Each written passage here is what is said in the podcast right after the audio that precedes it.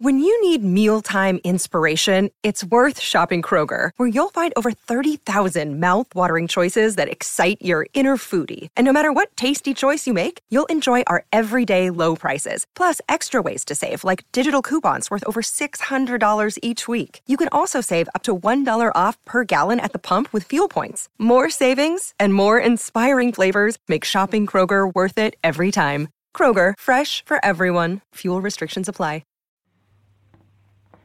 Good afternoon. It's the Monday night review show, and we've got lots to talk about. Obviously, starting with um, the defeat by Chelsea on Saturday at Stamford Bridge. Yeah, it wasn't what any of us predicted really when it took our predictions. Even the most uh, miserly pessimist wouldn't have wouldn't have pulled that one out the hat. But uh, certainly, I think we all had we had at least a draw, didn't we? Three draws and, and a very very optimistic win in hindsight, well, yeah, that wasn't that was never on the cards, was it? From uh, about 15, 20 minutes in.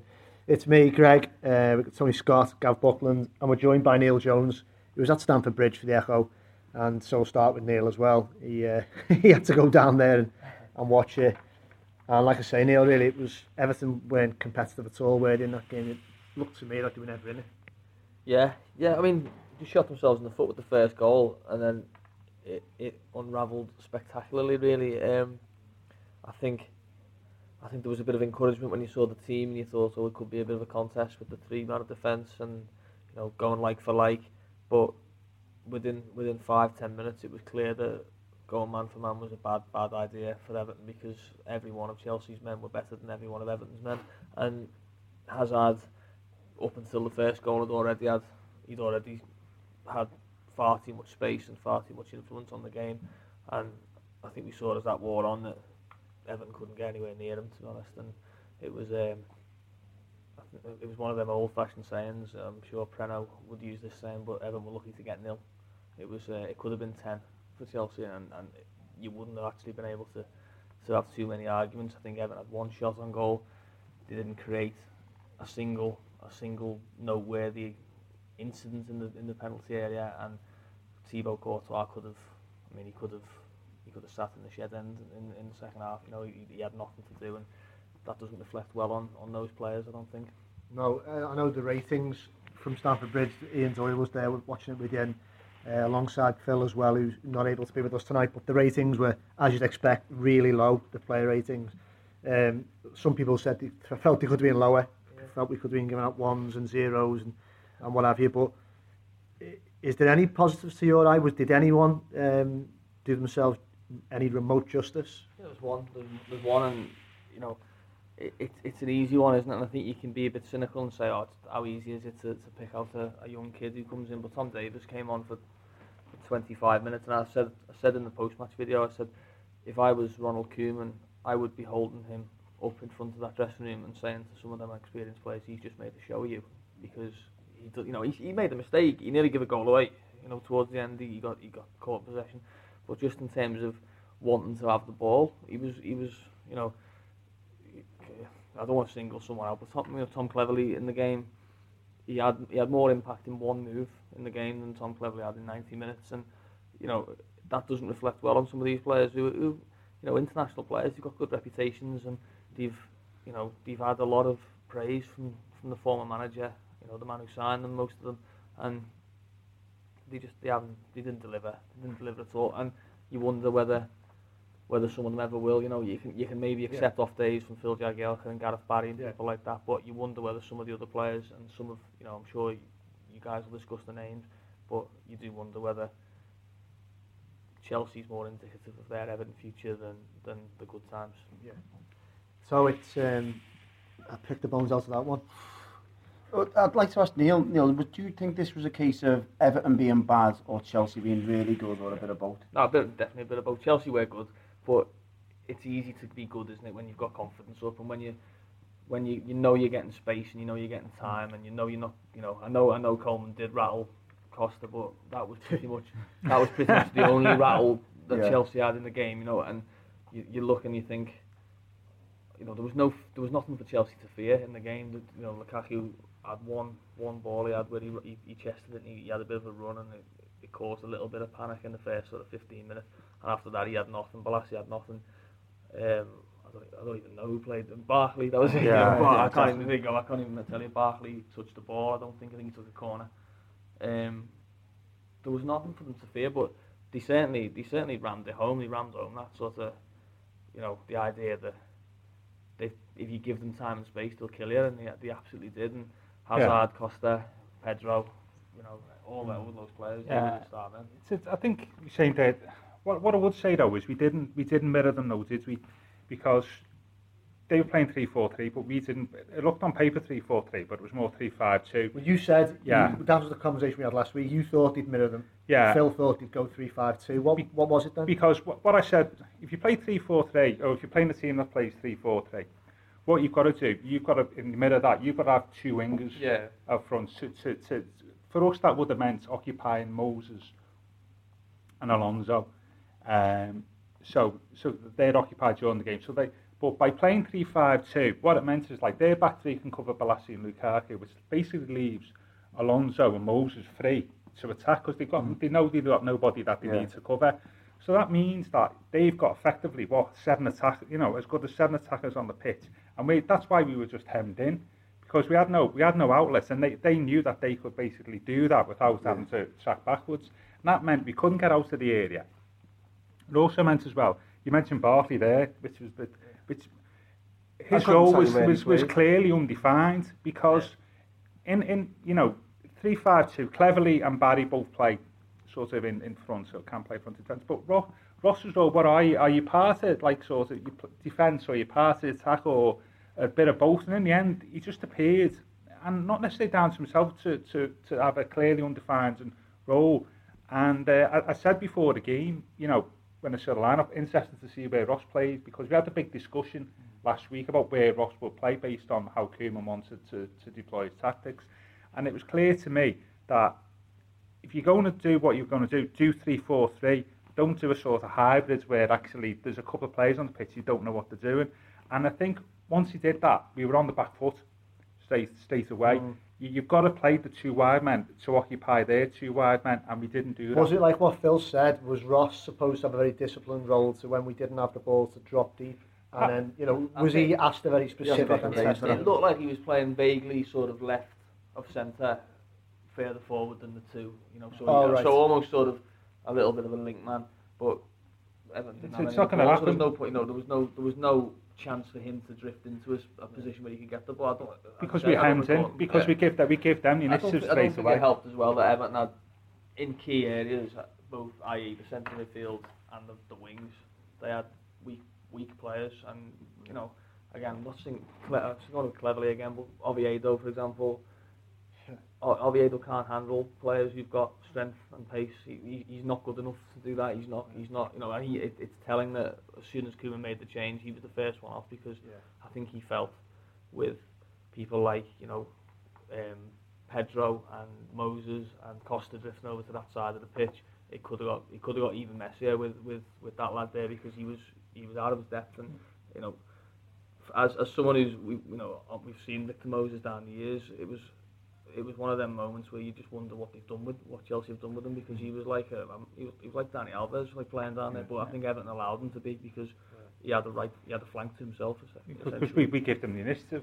And we said on, to be fair, on Friday, we said if, if they go with three at the back, that Funes Mori Oviedo axis is, is an Yeah. area that, that is, is It was a bloodbath. but it would have, you know, I, it. It was, yeah. If you're if you're Ed Hazard, you're just going to look at the weakness of Everton. And we said to him, we said, what's the weakness of Everton? You've seen Oviedo and Funes Mori. You're going to play on that. And then you're going to have Coleman. He must have thought all his Christmas has come on once there. But, but, going back to, you know, I think people have been, justifiably so, quite easy to link. Everton go 3-4-3 or 3-5-2, whatever, change the normal setup and get beat 5-0. Therefore, it's because we changed tactics. Actually, it wasn't. It was because, you know, you know, Motson is sort of prone to be a bit of hyperbole, but Chelsea played as good as, as anybody's has seen play against Everton for a long time. I thought they were absolutely brilliant. But if you, if you looked at the goals, is it's not really, maybe the second one, it's not really down to what we're talking about, team shape. It's down to people switching off and not doing their jobs properly. Hazard gets, you know, Hazard in, gets the ball okay in, in the channel. You've got, he's, mar- he's, he's covered by two international class or international defenders who are both captains of their country, dare I say. And apart from Coutinho, the one player in the Premier League you don't want to be able to Yeah. turn inside is Hazard. And guess what? Two international defenders mm-hmm. allow him to turn inside. Now, that's not tactics. That would happen whether you're playing 4 4 2 at the back. That's just down to two defenders And- switching the on. second one is Everton kicked off and 24 seconds later it's in the goal. You shouldn't give the ball away in 24 seconds. Yeah. never Yeah. mind, never mind concede the goal. Like Everton should be capable of taking the sting out of the game once they've gone one 0 down and, and just just building a little bit. But I. I I don't even know how they lost the ball. To be honest, I I just I just remember looking up and seeing that Hazard was running through and thought, Neil, how's that Neil happened, did you see a different Gareth Barry performance without it just a guy? Yeah, yeah. I mean, but he had, he had a nightmare. Barry, he, he looked. I think I wrote. He looked every every minute of his 35 years. You know, Yeah. he, he- and it didn't help that. To be honest, Chelsea have got two monsters in there at the hmm. moment, haven't they? In, in Kante and Matic. You know, Matic looks like the player he was two seasons ago. Kante looks like the player he was last season. So that's that's not going to help Matic. But he just, yeah, he. Yeah, oh, he also didn't have a lot to, to hit. You know, I mean, Ga- Barry Barry's a decent forward passer, and he can wrap the ball into people you know, in forward areas, like we saw at Burnley, for example, for the goal. But there was not. He was either pressed out of it or he was too deep. He was forced to deep that he, he couldn't. He was having to hit long balls if, if he could play a pass. But I mean, that's that, that's too easy. You know, Yeah, it is, too yeah. easy to say to say just a guy would have would have saved the day there because Yeah. I think I, think the problems were far deeper than, I, I, than that. I think the second goal you, you spoke about there is I think that was the one goal I thought where actually the team setup influenced it. Because if you play three at the back, if one of your three pushes out, then what you need is one of your midfielders or one of your wing backs to come in and take their place. And the disappointing thing for me for the second goal is, as you say, we just conceded, is Ashley, Wi- Ashley Williams absolutely steams in, doesn't he, on Hazard when Hazard is, is, is, is, is Contained, already there with yeah. Barry. Instead of just standing off and letting him turn, he steams in and he doesn't make doesn't he does that with nobody covering behind him. And as soon as Hazard's away from him, he's now left a load of space behind him to run in because nobody's come across to cover him. And, and he's steamed in. Is that because you're than- chasing the game though, Gavin? well, you, you may have been frustrated because he Yeah. scored, you know, maybe that's it. But, you they're expecting the experienced defender who's, he's, played three at the back to know Yeah. operates. And he should have just, just just held the line. Or if he if he if he's gone in, make sure that somebody's behind him. And and neither was done. And so once Hazard runs in, then he's got he's got that's why and that's why Hazard runs in, and that's why Alonso, as it comes to an end, and Costa are like on their own effectively when the ball comes across because Williams Yeah. is bum, but bombs in. But the really disappointing thing about that goal for me was is Coleman because Coleman's facing Alonso Not when he, Stekelenburg. yeah, when Coleman, Coleman's facing Alonso, when Alonso passes to Hazard. Okay, so at that point, Coleman is probably five or six yards closer to the Everton goal than what Alonso is. And you watch Alonso when he's passed it, bombs on, and Seamus is looking at him. And Se- Seamus looking at, and Seamus only realises that Alonso was a threat when Alonso was about like foot 30, 40 yards Yeah, from yeah. goal. Seamus is just strolling back.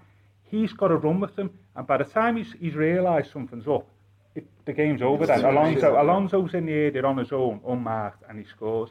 And and it was that goal that I thought was part tactical, but part Seamus switching off. You know, it's ba- if you play five aside Yeah. and that happens, you'd expect to get rolled, rolled Yeah, by yeah. your teammates. And see, you're just looking at him, and Alonso's bombing on, and James is just strolling If back. that was He's part gotta tactical, back. Gav, does the Koeman substitution of Kevin Mirallas just hold his hands up and say I've messed up here? I think so. Yeah, Yeah. I think that. I think. Well, you know, me and you were Yeah, talking yeah. about it yesterday. Yeah. We'll move on to Koeman in a minute. No, no, can I just say, no, maybe not. No, the players have not operated the tactics effectively that I wanted them to, is what he's saying there. Because Ashley Williams, if he's playing three at the back, Ashley Williams shouldn't do what he what he did. But by taking a left back off and bringing a, a sort of winger on, that tells you everything that he's messed up on his formation. Well, no, No, I don't doesn't think- it I tell you that he's 2 0 down and Yeah, and no he's got point, probably there's no half the point game. playing Yeah, yeah, yeah, yeah, yeah, that, that's right. Yeah, I'm, not not- I'm not sure. It's He's easy done it twice, hasn't he? He's done it twice. He's done it at West Brom this season, didn't he? Yeah, well, there was half an hour gone. yeah, I'm to that's to change right. it, and he's done it again. But I don't think, as I say, I don't think we were 2 0 down effectively because the tactics, or we got beat 5 0 because of the tactics. We got beat because, you know, we've picked the two goals there. Third goal, Jags, what's he do? He slices what is a pretty straightforward clearance out for the corner. When the corner comes in, we've got eight men.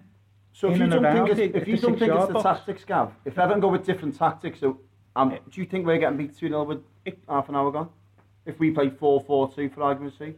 If we play 4-4-2 on Oh, against Chelsea? And but I think it would have still been the, the same result if, because 4-4-2 you would have still had Coleman and Williams covering Hazard, wouldn't you? I think what really galled me, really, really kind of compounded, you know, yeah, Chelsea were great, and I've spoke to Phil and, and Neil, and you've got to, there's got to be a party that, that concedes sometimes in football that the other team Yeah. have, have got a, Yeah, a hand yeah, yeah. In, in results, and, and Chelsea looked, uh, you know, from another planet. Just, I think everything clicked. Whether they're going to sustain it, I don't know, but it certainly clicked for us on Saturday. But what really upset me was that, and Tony has said it before, Koeman was left after the game, and Koeman's not blameless, and I'll, I'll tell you what I felt about Koeman in a bit, but he was left to talk about basic things like aggression, like winning second balls, and like work rate. Now, if if you're lacking that on a Sunday morning playing for Ragars FC, th- then you know you're not playing football properly.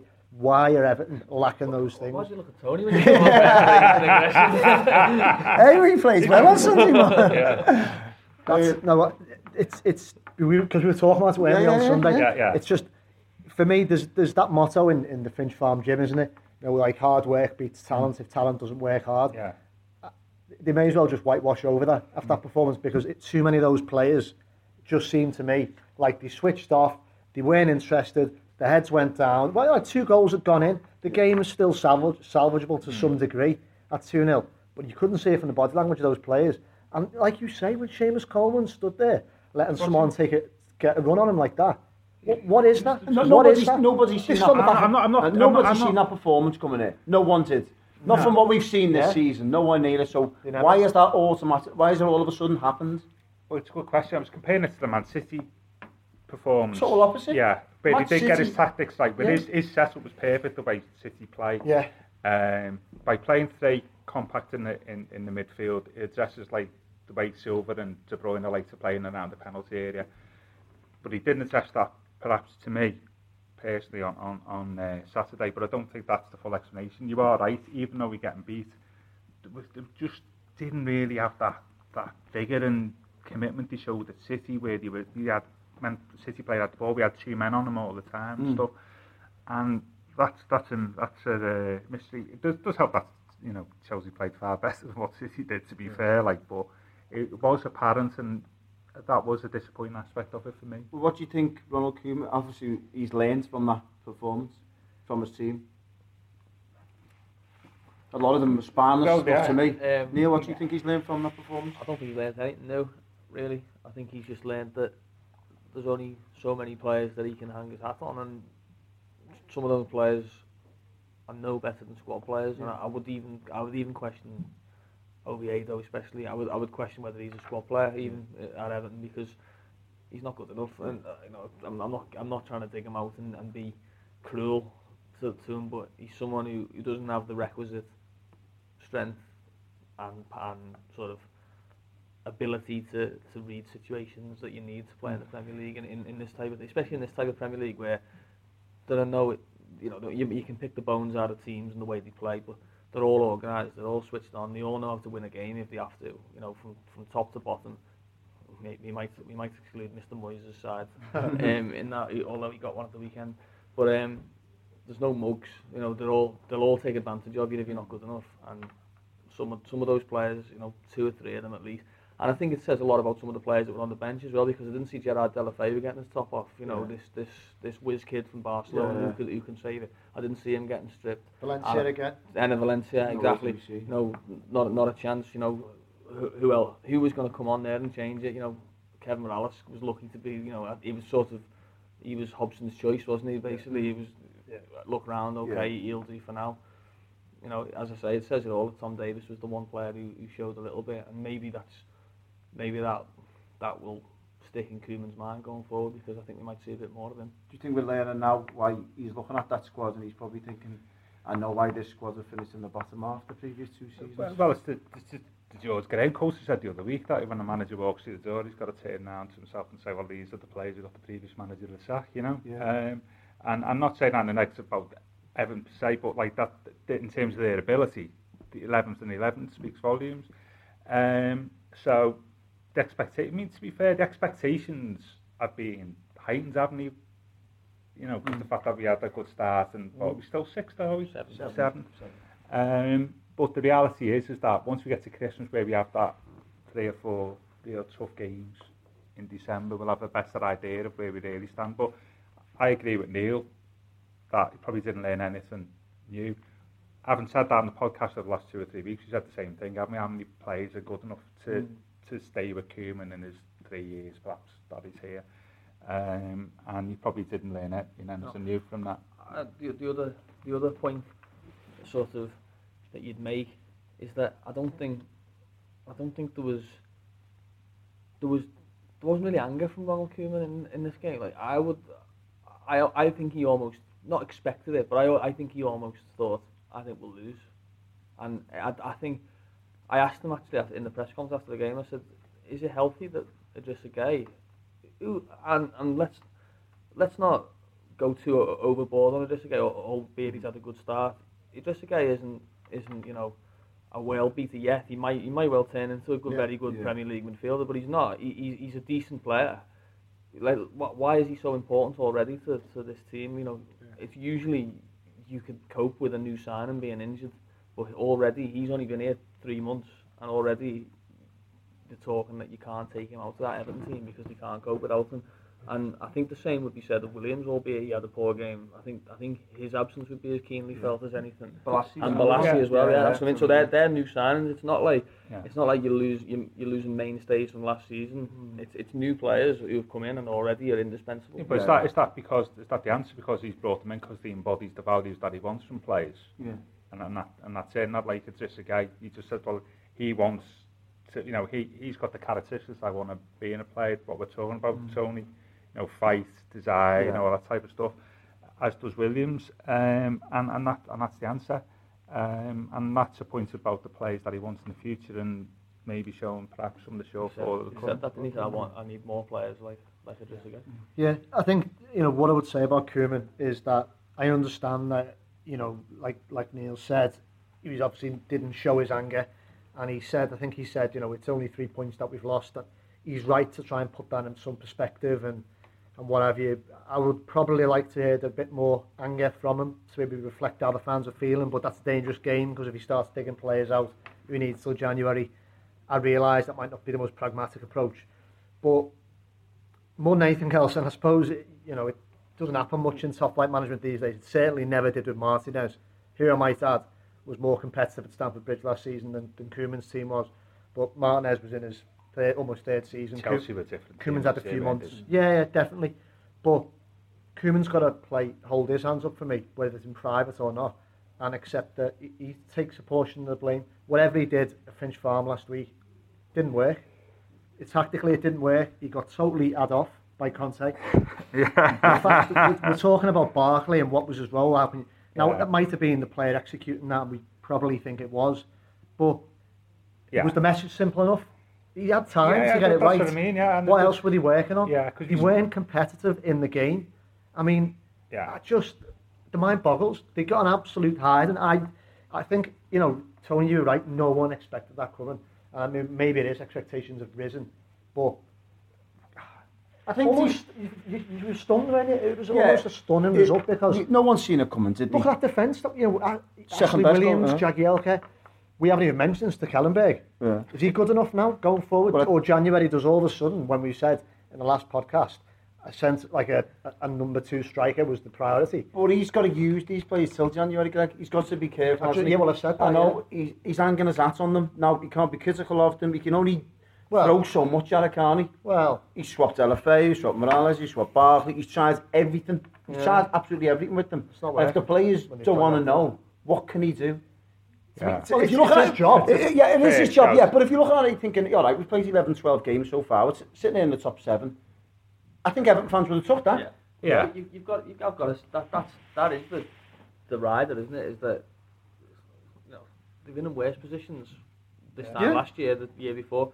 It reminds, what Koeman's got at the moment reminds me of when Brendan Rodgers took over at Liverpool and that first five months until he got, he got two signings in January, he got Coutinho and Sturridge, and for five months he sort of, you, you almost, you could see him looking around thinking, ah, these are, I mean, these, Yeah. these are rubbish, you know, I've got to play Jonjo Shelvey up front in games, mm. I've got to play Joe Cole in games and things like that, and then when he started to do it. And that, but that's that's the challenge for Everton. Can they do it in January? Can they get two players who just go like that and ignite it? They get a new goalie maybe, and he and he, he changes everything. He gets everyone organised, or they get a striker who takes some of the burden off off Lukaku. Mm. You know, notice Charlie Austin scored on Sunday for Southampton, Yeah. and you think.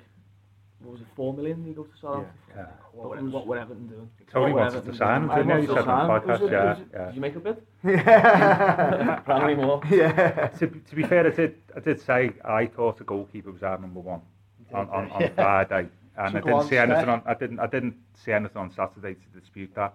Um, These are the ones you wanted them back in the in goal. Yeah, but it's fine, but better Rob. After Rob Lesser yeah, plays yeah, well the week that's before. A fair shout, fair shout. Yeah. I thought I thought You know, and I thought it, it did make a couple of good saves. to be fair, in the second half, but. I mean, I, the, other, the other player that worried me on Saturday, and, and I know we spoke about him last week, was Jags. He was just, I mean, he got done by Costa twice, didn't he? One for the, I think one of the second time was the goal, wasn't it? And the first one, skinned on the halfway. Yeah, and yeah, yeah. goal it was, Yeah, yeah, yeah, and, and the first one where Pedro did the did the uh, nice flick and he played in Costa and he just uh, ran past Jags and I'm thinking, you know, I was thinking back to when Jags had, had sort of Torres in his back pocket, you know, in 2009 and there was mm. two games at Anfield when he was like, he was really at the top of his game and he was brilliant in both matches. Yeah.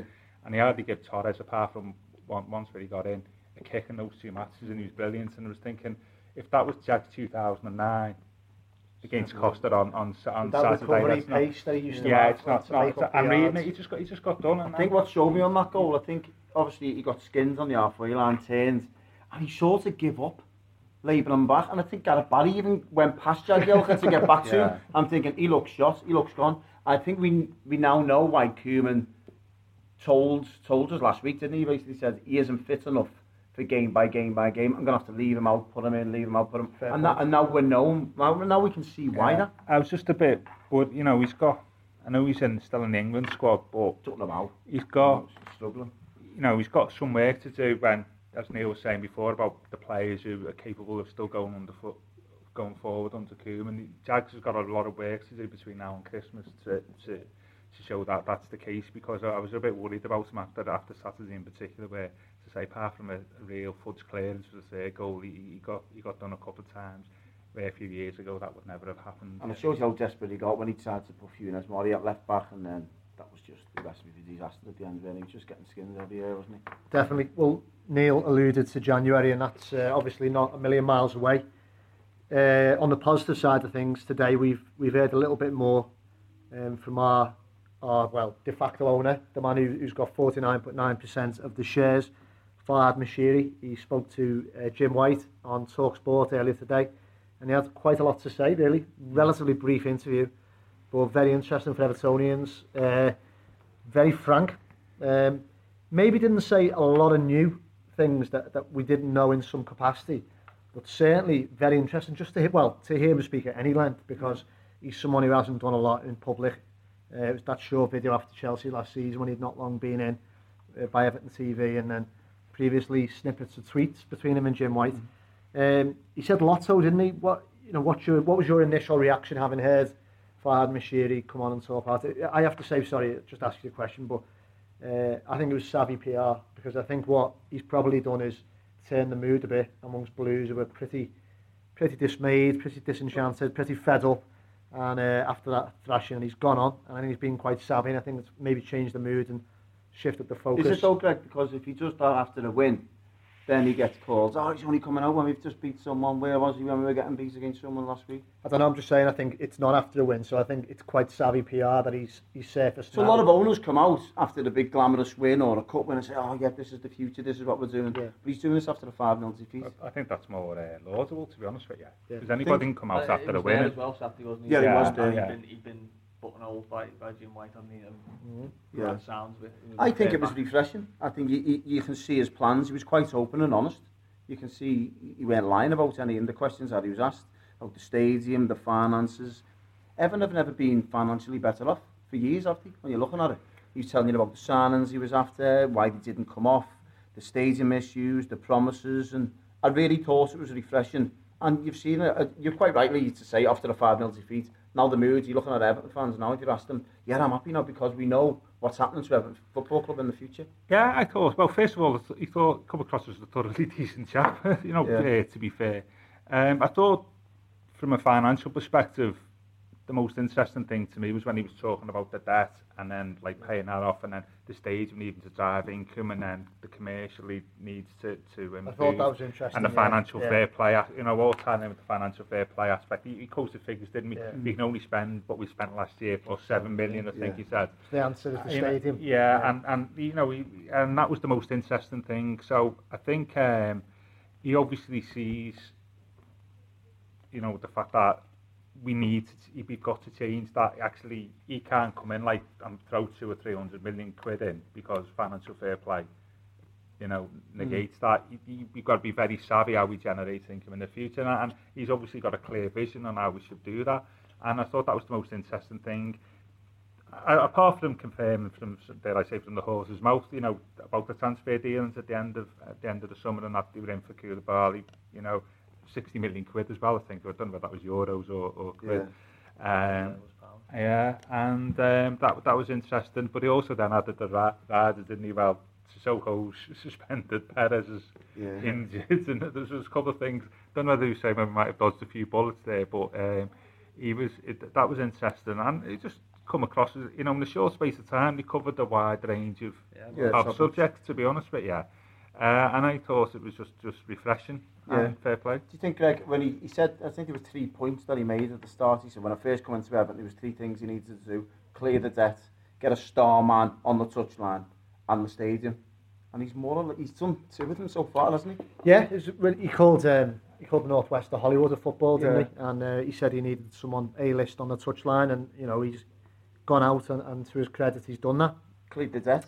Yeah, I think Koeman needs to really start delivering on this Hollywood billing, yeah. Because what I would say is that yeah, as a player, his reputation was rightly second to none.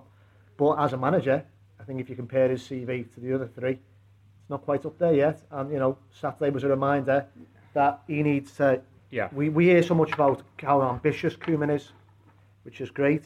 Um, but he's got to take Everton with him, and he's not going to have by his own by his own body language, by what you you glean. He maybe isn't going to be here for 10, 10 years like Moyes was. He wants to take Everton with him, and he maybe has his eye at at Barcelona and jobs at that level. So he needs to uh, he needs to get on with it. He needs to make sure It's only- Sat- Yeah. Saturday is an exception. It's to only after, like, this is the 11th game, isn't it? 12, 13 games. I think if Jurgen Klopp's first 12, 13 games last season, he didn't win many, did he?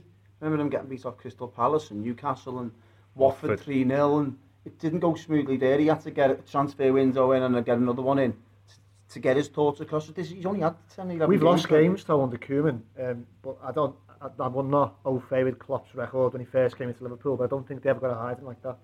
See, no, that Watford. I don't think they got systematically outplayed yeah, yeah, from the first first minute to last. He took over mid-season as well, didn't he? As in, he took over after five, six games, didn't he? He didn't have a transfer window until, yeah. the, till the January. Um, and whether did they have stronger players, Liverpool, than what Everton have got at the moment?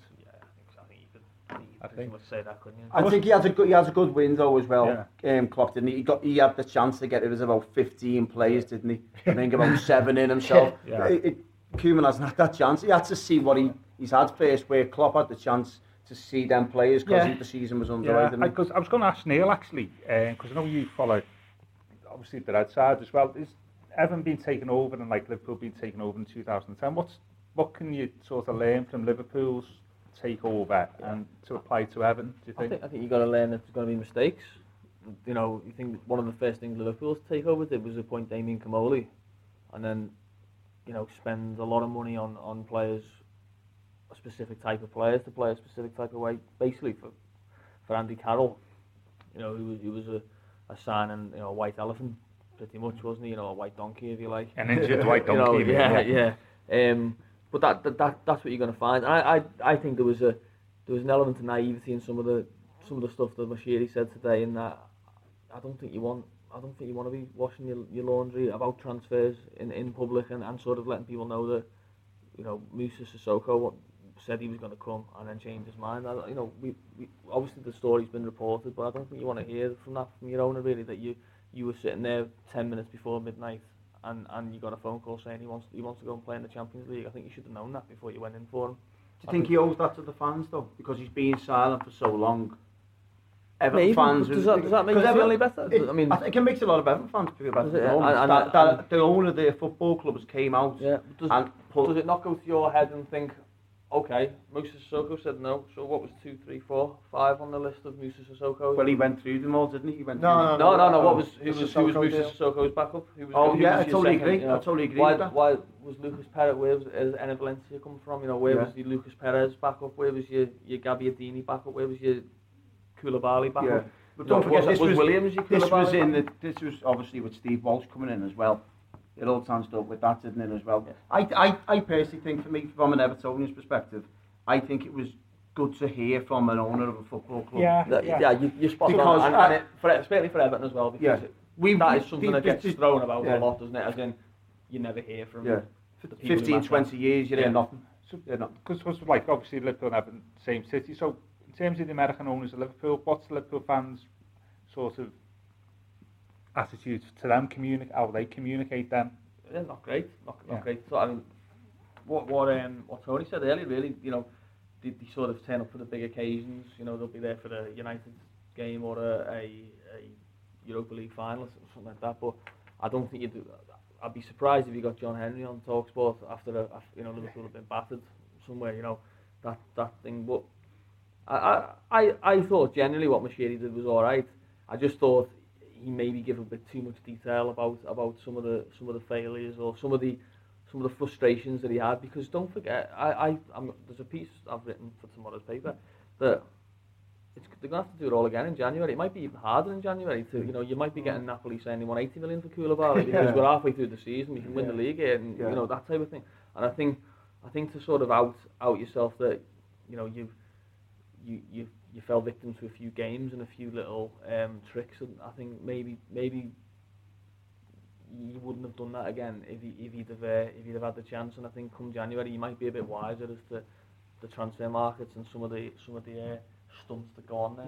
I thought it was really interesting that we, in my to my memory, for the first time we had someone senior at Everton confirm that there was a covenant bank charge on the Park End land. Yeah. So that's why was was traditionally considered one of the reasons they can't expand on Goodison. Uh, from what I from what I gleaned and what Farhad Moshiri was saying, that's now been settled. Um, the bank no longer have that charge. Everton own that uh, that ground now. To me though, was I mishearing this? Was he almost dangling the prospect of developing Goodison as well? No, because he, he, he, he said, I'm, I owe the new stadium to the fans' loyalty, didn't he? I owe this new You'll have a stadium, stadium to that the we'll have- rewards your loyalties. Yeah. Yeah. but why was he talking about?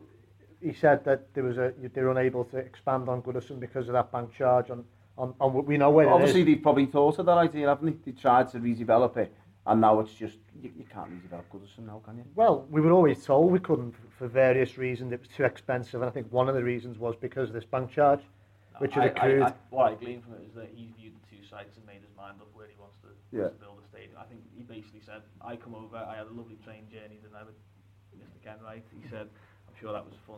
We, we all wish we were on that carriage. Um, but he said, we had, I went with the mayor, I viewed the sites, and we have in our minds, we know where we want to go.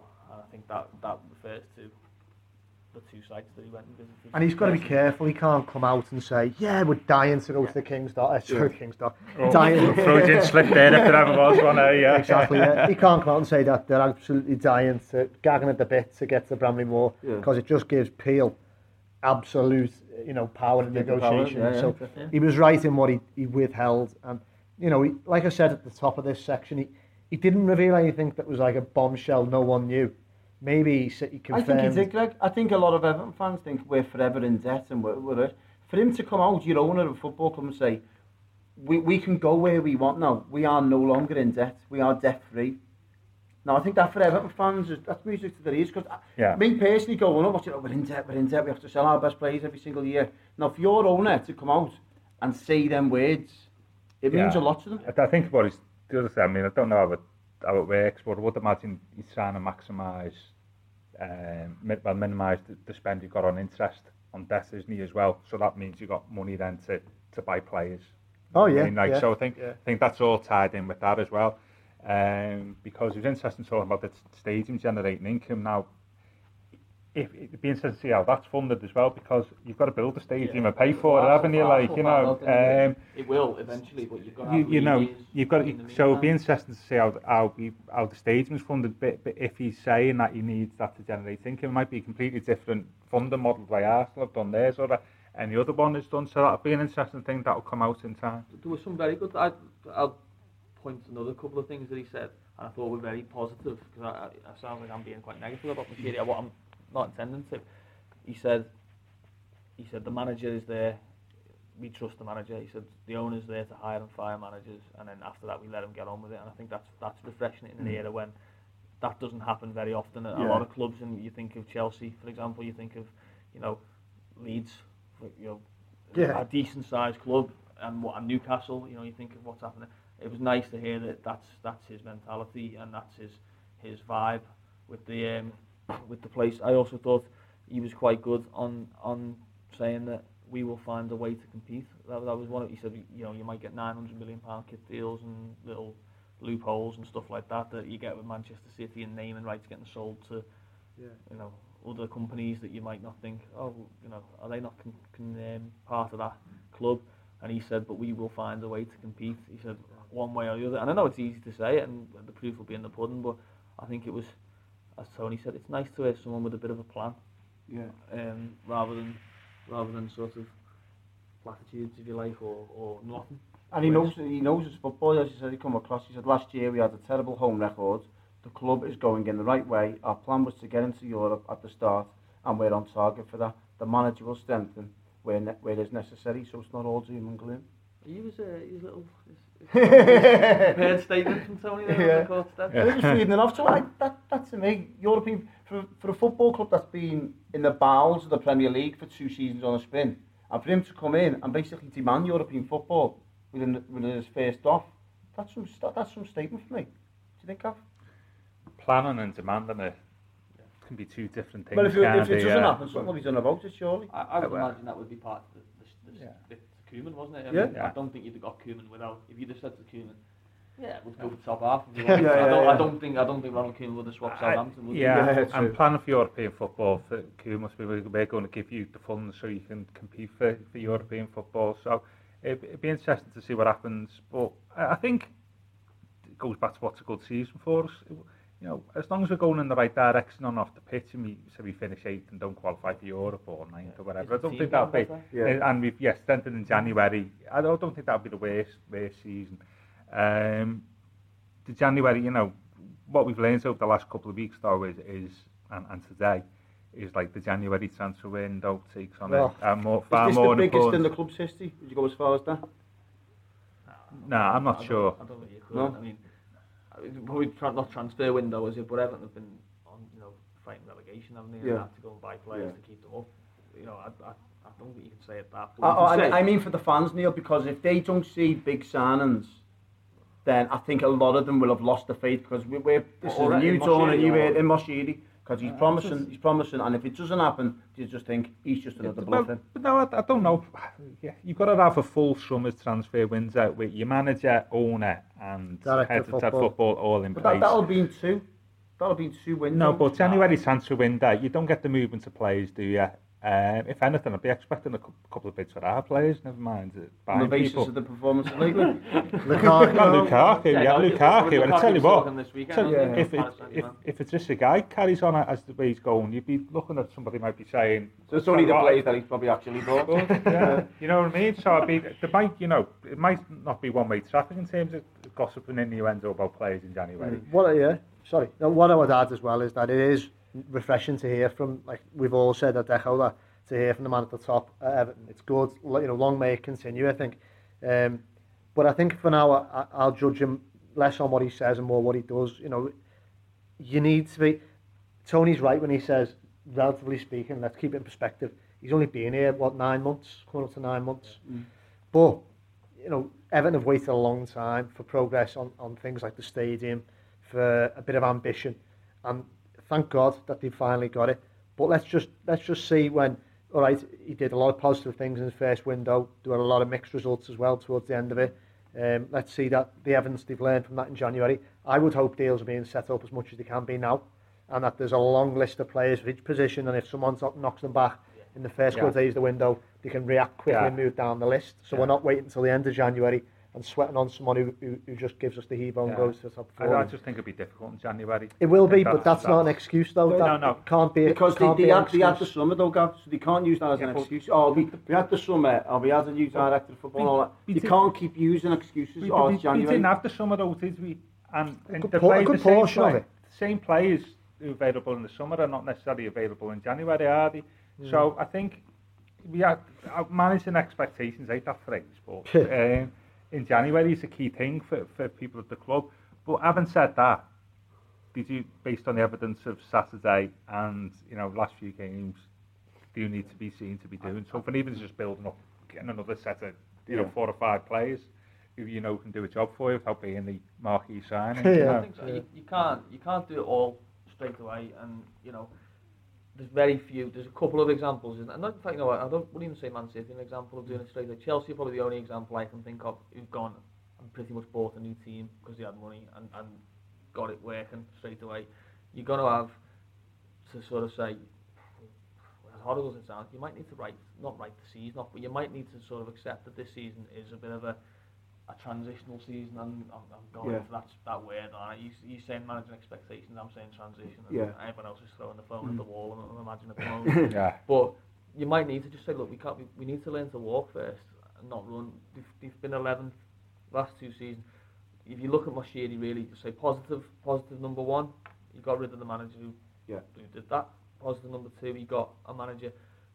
Whatever you think of Koeman, you got a manager that was at a club higher up in the league. Yeah. Was number three, He got a director of football from the league champions. Mm. You got him to leave the league champions and come to Everton. Four, he may well have broken Everton's transfer record if Yeah. Bolasie comes to fruition. Whether you think Bolasie or not, so he is spending money. He he got a very good price for Everton's prime asset, one of Yeah. Everton's prime assets. He, he got over the odds probably for, for John Stones Yeah. in what he was worth. So he's done good things. He's he's, he's already made some progress on the stadium front. He's, as Tony said, he's cleared the debt. So there are positives there. It's that's in the space of eight months, isn't that's it? in the Leon? stage even, but but you can't. You, that might just be the new the new bounce. You can't maybe not going to get another eight positives in in, Yeah. in a, a month of January. You might get one or two. You might get three signings and one of them works out, but he might be brilliant. Yeah. So, you know, you, I think you've got to you've got to just take it as it is that January is a, can be difficult, and it might not solve everything. It might just be that you, you solve one or two of your problems, and three or four of them are still there in the summer, and then you've got to you've got to go again. I think on the stadium option, Greg, just reading his quote from before, it says, For our football club to compete in the northwest of England, the Hollywood of football, as you said, we needed a start, so we got Koeman. I paid the debts, we have a very strong balance sheet, and we need a stadium. The fans must know we have done the hard bit now. Mm. That, that's promising, that. Very promising, yeah. And uh, like Gav said as well, it was interesting to hear that with this post kind of like you know financial fair play world, where you can't just do what Chelsea did when Abramovich first Yeah, came and in. he mentioned that, apparently. And apparently, because well. it's still you know Yeah. you still do ask questions about how it works, Yeah. and like You Neil was need a, to work out the way round. you need to yeah you need to work. I get savvy about how to play the system basically, Yeah. don't you? Which you know Yeah. interesting deals of sponsorship and naming rights c- often seem hand in hand.